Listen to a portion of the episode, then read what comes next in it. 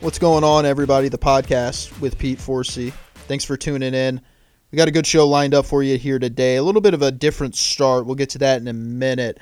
Uh, I will say I have just sat down on a Wednesday. Usually we come to you on a Tuesday, but as you get older, some of you, I'm sure, like me, are about 26, 27, 28 years of age. Perhaps you're in your 30s.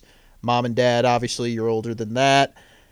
But, you know, getting over a weekend kind of takes a little bit longer. And I kind of had that as my case this week. And it's becoming miserable. You know, you just start to weigh the pros and cons and is it worth it? And that kind of pushed my week back a day. So that's why we're coming at you on a Wednesday. And I'm kind of glad that it lined up this way. We had big news in the sports world, we had big news in the world world as far as outside factors influencing the games that are going to be played here in big tournaments.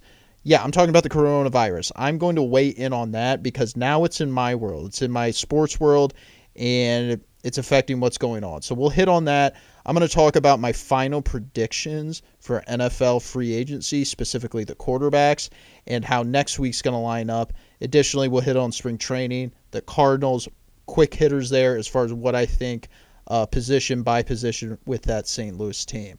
I'll also talk about the Bonds, Barry Bonds athletic story that broke on Sunday, how it's blasphemy, what he threw out there. We got a great episode lined up for you.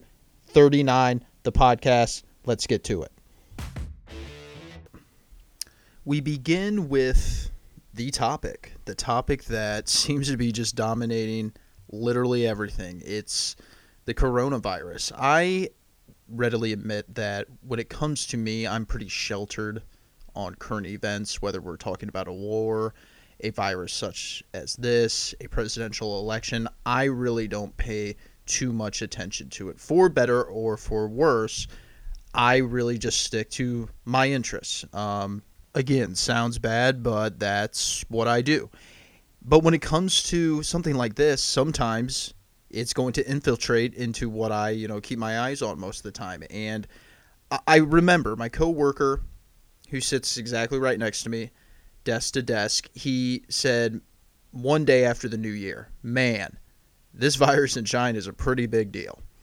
At the time, I didn't know what he was talking about. He explained to me that it's called the coronavirus, and China is piling up deaths day by day, and it's starting to spread across their country. And I said, hmm, and that's unfortunate, but that's pretty much the only thought that I gave it. Just because I'm not in China, I live in the USA, not really going to affect me, at least not yet. Then I learned that, of course, inevitably, some of it came over to the USA. A a case here, a case there, but of course it hadn't had an outbreak yet. Then we got to the outbreak. I started paying a little more attention to it. I started listening just to take precaution.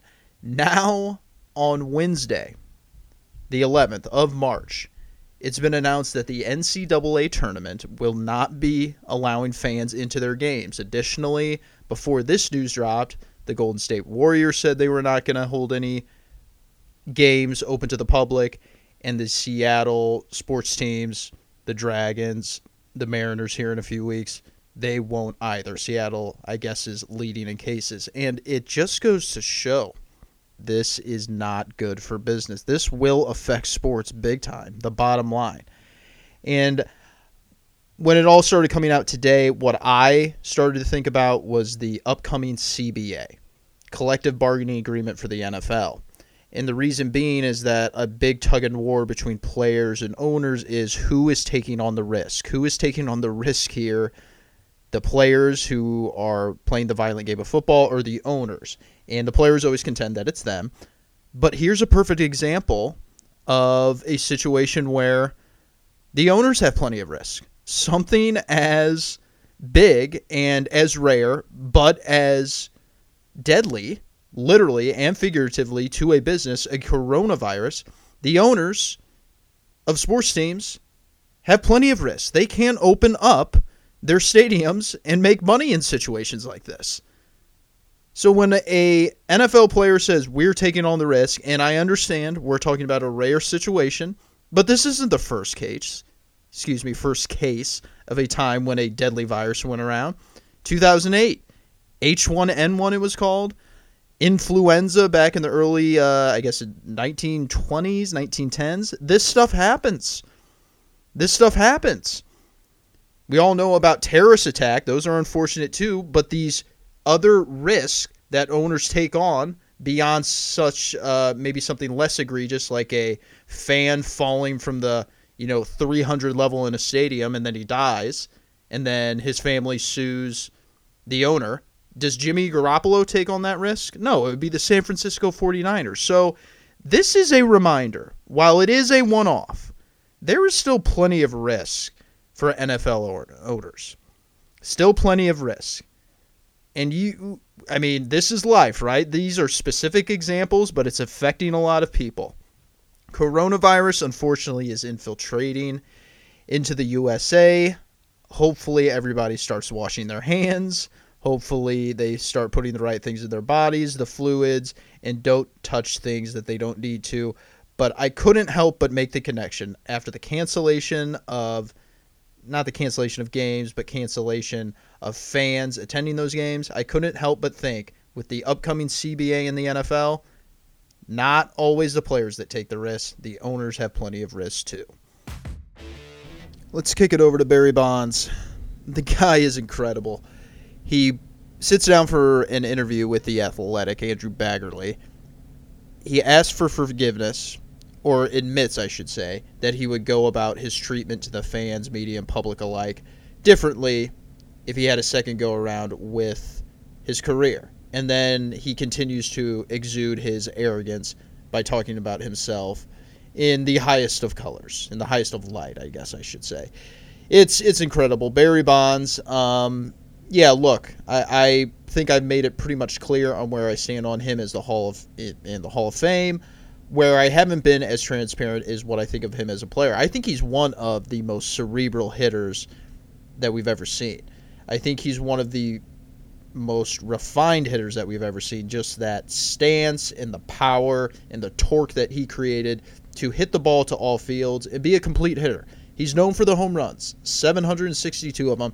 He was able to do it all. Even before the performance enhancing drugs, prior to 2001, which is when he got on, as he calls it, the shit, because he was mad at Mark McGwire and Sammy Sosa. He knew they were using, they were getting all the hits in '98, all the all the fame in '98, and he said, "Okay, I'm going to get on this now." Even prior to that, he was a Hall of Famer. He was on track to be that. Three MVPs. I mean, that's kind of the the golden rule. If you get three MVP awards in your career, you're pretty much a lock to get in the Hall of Fame. It's just a long enough stretch of domination. He ended up getting four more, as we know. Barry Bonds is one of the best hitters we have ever seen, and he's one of the hardest trainers, one of the most studious hitters that we know. If he opens up, when someone nowadays gets him to open up about hitting, you learn a lot. I learned a lot in this article by watching, or excuse me, by reading about what he had to say about hitting overall and how it relates today to the game. It was a it was a good read. If you have the Athletic, if you subscribe, check it out. The problem that I have with Bonds is that he just continues to be this guy who I'm not going to say plays the victim card necessarily, but he's so out of touch with how others feel and how his actions made others view him. Bonds, Bud Selig came out last year. Came out last year and said how painful it was to watch you break the home run record. One, because of the embarrassment you brought to the game, and two, because he's close to Hank Aaron. But that right there says it all about how baseball views you. The former commissioner, one of the longest tenured ones, admitted, I had to be there, but my God, I wanted to be anywhere else. Barry, this isn't a blackball. You haven't become a ghost because of Major League Baseball it's been pretty clear to you, I think, and to everybody else, this was never going to extend past your last game. If you wanted to come in and coach, they would allow it because you technically didn't break any rules because you didn't fail drug test. Congress found that out. But yeah, they'll let you back in. We're not going to embrace you. We're not going to celebrate you. We're not going to have you speak publicly If you want to come to spring training and throw batting practice, that's fine. If the Giants want to retire your number, we'll allow them to do that. Major League Baseball will not recognize it. They will not clap clap during it. But Barry, it's pretty clear no one's wishy-washy in this situation. You brought shame to this game by deny, deny, deny until you know federal grand jury got to you and you said, "Okay, yeah, I did it." Barry, you, you're so out of touch. You said you would go about things differently and that you continue. Yet you continue to talk about yourself as God's greatest gift to the earth and God's greatest gift to baseball. I look, maybe I don't say enough good things about the guy because he's a very good teacher from the sounds of it. Sounds like guys love listening to what he has to say. He implemented, he had a competitive drive, he had dedication, discipline to training and to refining the cerebral part of the game that maybe I don't talk about enough. But he did throw it all away. He crossed a line that you do not cross. And like many times, with how he responded to the criticism during this steroid era, um, you know, he continues to be out of touch with reality. And Barry, it, it's not wishy washy. It, it's pretty doggone clear. Major League Baseball will not celebrate you. They'll allow you to be in it, but it's never going to be a buddy buddy thing. It's crazy to think about it, but a week from now, Tom Brady could have a new team that is not the New England Patriots. That's how close we are to this. Now, I really think there will be a Brady effect in this whole free agency. I think it's going to be slow. I think everyone is going to wait until he goes on tour to visit every team that he wants to. Maybe that's going to be big, maybe that's going to be small. That's kind of the whole point in this entire thing. Not even Tom Brady knows what's going to happen because he doesn't know what the CBA is going to look like. He doesn't know what the Patriots potentially want to do as far as offering him a contract. Does he want to go about that first? Does he want to visit what's out there first and then go back to the Patriots? It's really something even the individual doesn't know. To sit here and predict, you know, it's pretty it's pretty flawed. I mean, at this point in time, do I think he's going to return to New England? Yeah, but I'm not 100% sold. Bonds has already told Charlie Weis nobody knows anything. Nobody includes him. I think it's it's really one of the more fascinating stories, and it's better for the NFL the longer into next week Tom Brady doesn't sign.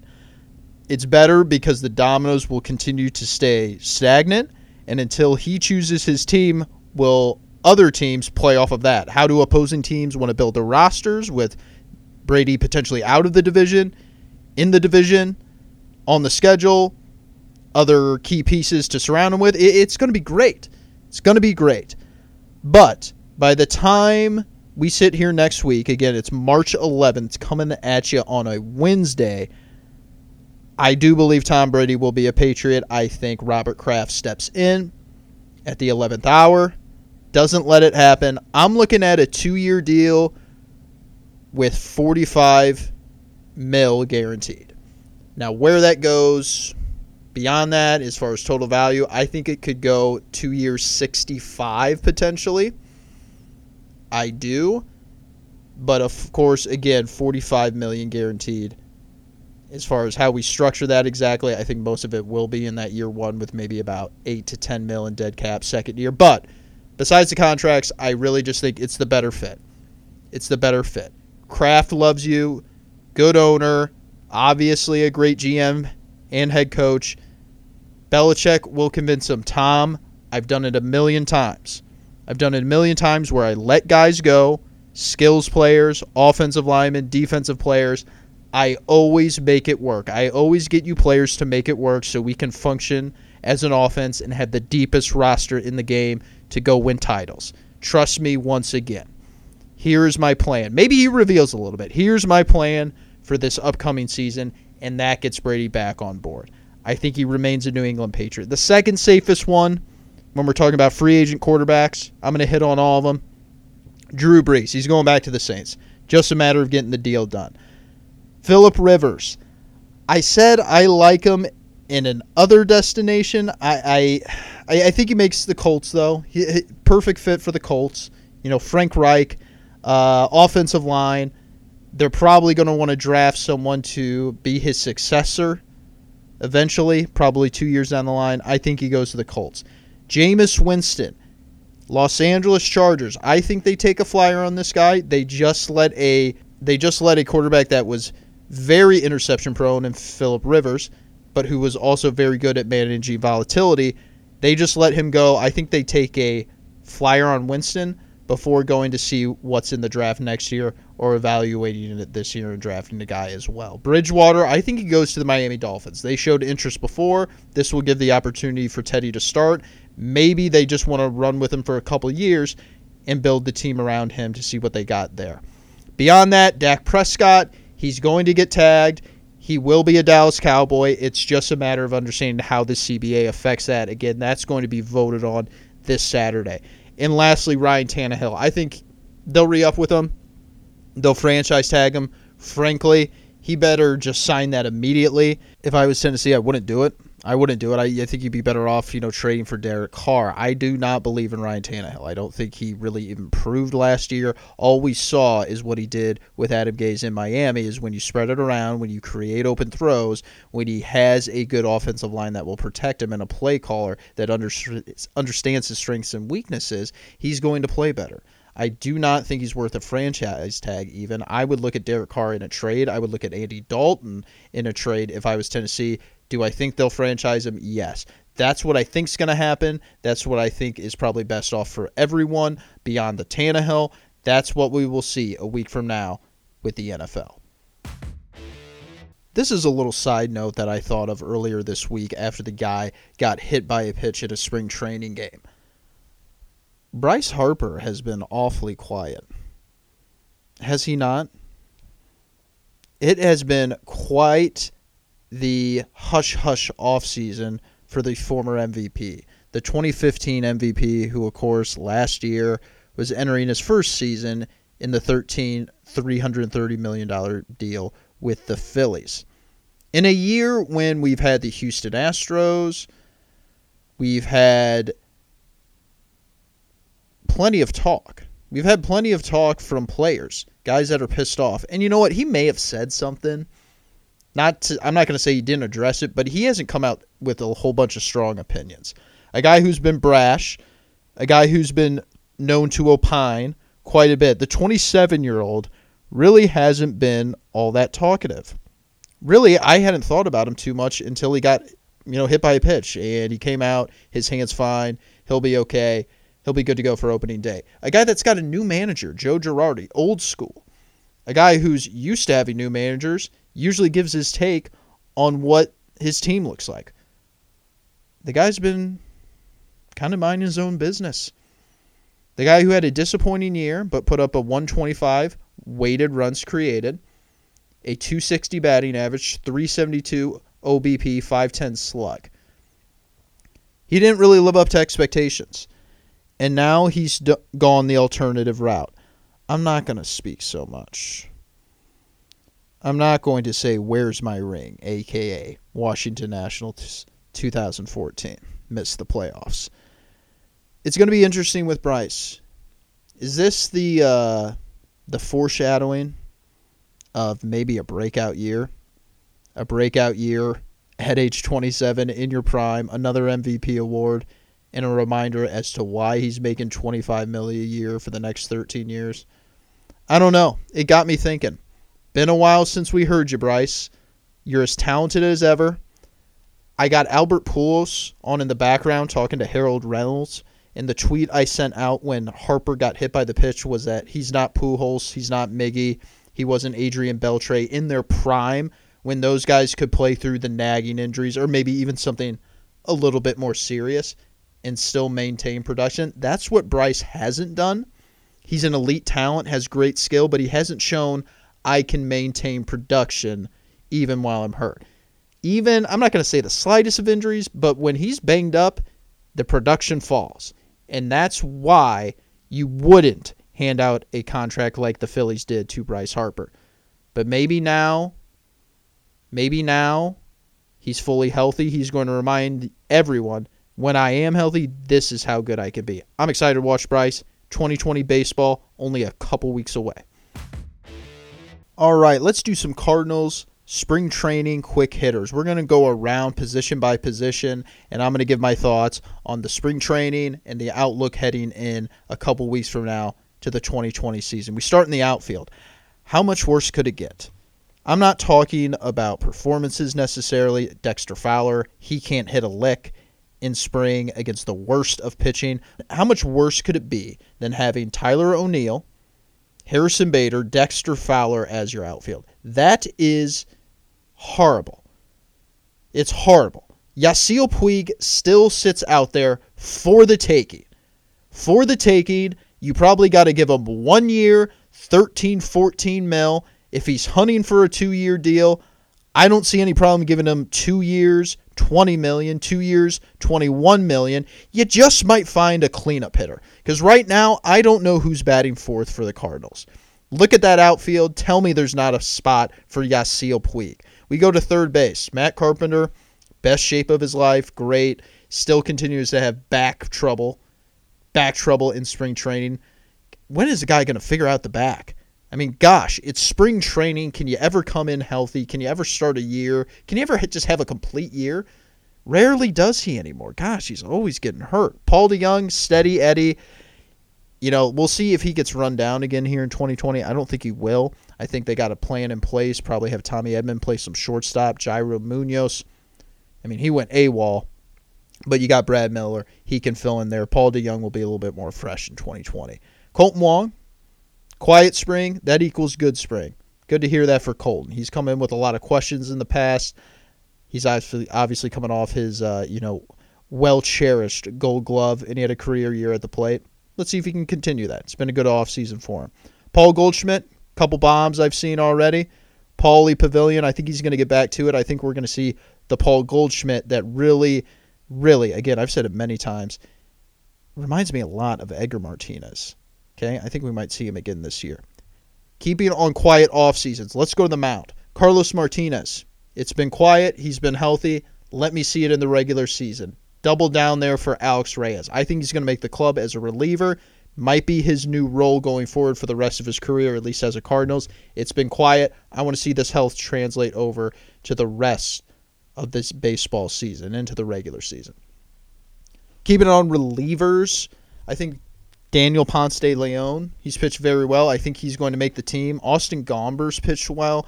An embarrassment of riches. Cardinals got really good pitching, but Gomber's going to be the triple A opening day starter, I think.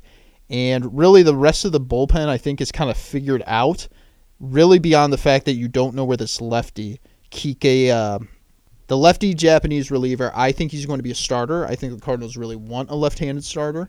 And I think they're going to give him the best shot to open in the rotation with Wainwright, with Flaherty, with Martinez, and with Dakota Hudson. Dakota Hudson, Peripherals don't really look so good. I really like his sinker ball, though. I think he's an elite sinker ball thrower. If anyone's going to remain effective with that pitch in the major leagues, it's going to be Dakota Hudson.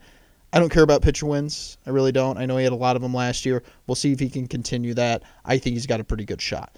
At catcher, Yadier Molina, Matt Wieters, Andrew Knizner. Knizner, enjoy AAA. I don't think there's any spot for you on the 26 man roster carrying three catchers, I mean, that's the most asinine thing I've ever heard. And if he's not going to play, he, there's no reason for him to be in the major leagues. Yadier Molina, Matt Wieters, tag team it back. Cardinals, arrows pointed up, man. I think they take the Central in 2020. We're going to talk more next week on the NFL free agency period. It's going to be a blast. Quarterbacks are going to be going this way, that way. We're going to have wide receivers entering the market, defensive linemen, tight ends. It's going to be bananas. It's one of my favorite times of year. You got spring training, you got the NFL free agency tour, contracts coming out. They're official, but they're unofficial. Physicals have to be passed. It's all great. Tampering periods have to go by. Send me your questions. Send me your DMs at Pete4C. Hit up the text line hotline 816 226 7483. It's the podcast. It's Pete4C. Thanks so much for tuning in.